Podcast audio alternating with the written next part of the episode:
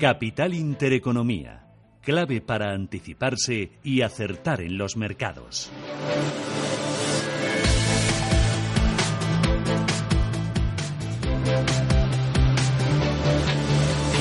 Pablo García, Pablo, ¿qué tal? Muy buenos días. Hola, buenos días, Susana. Pablo García, Divacons, Alfa Value. Hoy el mercado, el mercado aguanta, pero yo lo veo muy frágil, ¿no?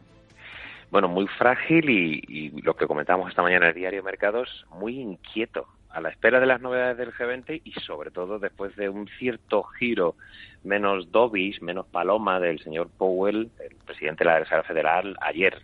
Y la verdad es que las últimas sesiones están siendo muy extrañas.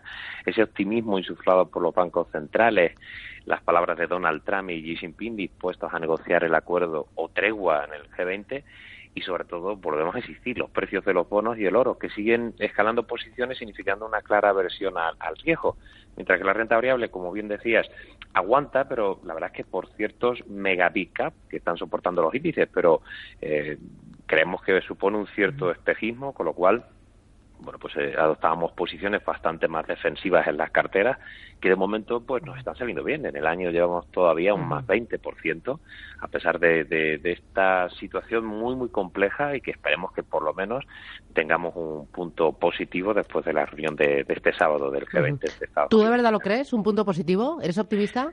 Yo creo que sí, eh, creo que no va a haber un acuerdo definitivo y ya incluso pues están eh, enseñándose las uñas con respeto, pero pero insistiendo que podrían llegar a algún tipo de algún tipo de preacuerdo o por lo menos una tregua, se comenta en los medios chinos, eh, una tregua de seis meses. Bueno, eh, algo es algo, ¿no? Pero aquí hay una batalla mucho más allá, por supuesto, de los aranceles y de una pura guerra comercial, es el control eh, ya no solo de, de, a nivel comercial, sino el control tecnológico y el control de la información a nivel a nivel mundial, ¿no? Y, y eso pues no se puede desgraciadamente eh, acordar en una en una cumbre del G20. Mm, eh, de los valores eh, eh, más prudentes con los ligados al petróleo, más prudentes con o más animados con los altamente endeudados por la bajada de las rentabilidades.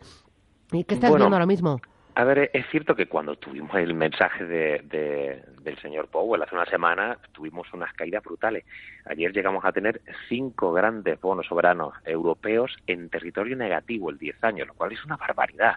Hoy estamos viendo que el precio de los bonos está recortando, pero tampoco de una forma tan, tan imponente. Es decir, eh, el mercado de renta fija está roto, absolutamente roto, entonces, obviamente, eh, esos tipos largos, muy, muy bajos, hacen que utilities, telecom, concesiones, pues efectivamente las compañías muy endeudadas pues tengan un respiro uh -huh. y muy negativo por ende pues para el sector bancario no que es el más eh, más penalizado de, de, este de este entorno pero insisto el tono menos dovish de Powell que dejó caer lo que comentábamos la semana pasada, es que eh, no podemos prever que la Reserva Federal vaya a recortar tipos en tres ocasiones cuando el mensaje de Powell fue bastante claro de, oye, estamos creciendo, estamos creando empleo uh -huh. y la inflación está más o menos en nuestro objetivo, con lo cual no nos pidan eh, recortes muy agresivos en, en, cuanto a en cuanto a los tipos. De hecho, las probabilidades pues son menos agresivas y de ahí que el desconcierto ayer del mercado norteamericano con esas caídas en los tres grandes índices. Mm, eh, me interesa también, oye, Bankia, he estado echando cuentas y desde la última colocación que yo creo que fue en 2017 ha perdido el,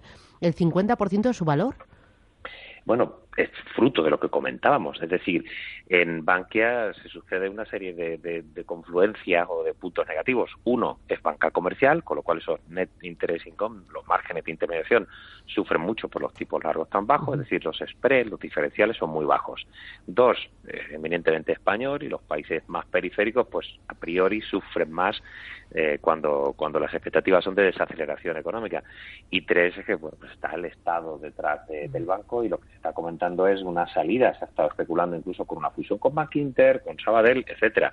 Entonces, bueno, sí hay potencial y está cotizando a niveles de price book value de 0,43. Estoy viendo ahora mismo nuestra página de IVA con Alpha Value, pero no es suficiente porque porque el, el futuro de, de, este sector eminentemente procíclico y muy castigado por los tipos, pues la verdad es que no pensamos que haya haber sobre todo mejoras en, en los uh -huh. niveles de rentabilidad de los uh -huh. ROEs. Eh, de valores, ¿qué más estás viendo?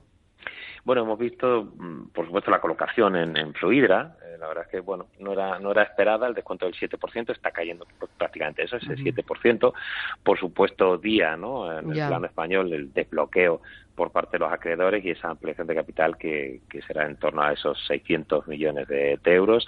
A nivel europeo, la verdad es que seguimos coleando con la fusión entre Capgemini y, y Altran, muy interesante y que nos hace ver que esa transformación digital para, para industrias, para las compañías tecnológicas, es uno de los sectores junto con el de medios de pago a través de Internet, que hemos visto en varias fusiones y movimientos, pues desde luego está siendo muy interesante.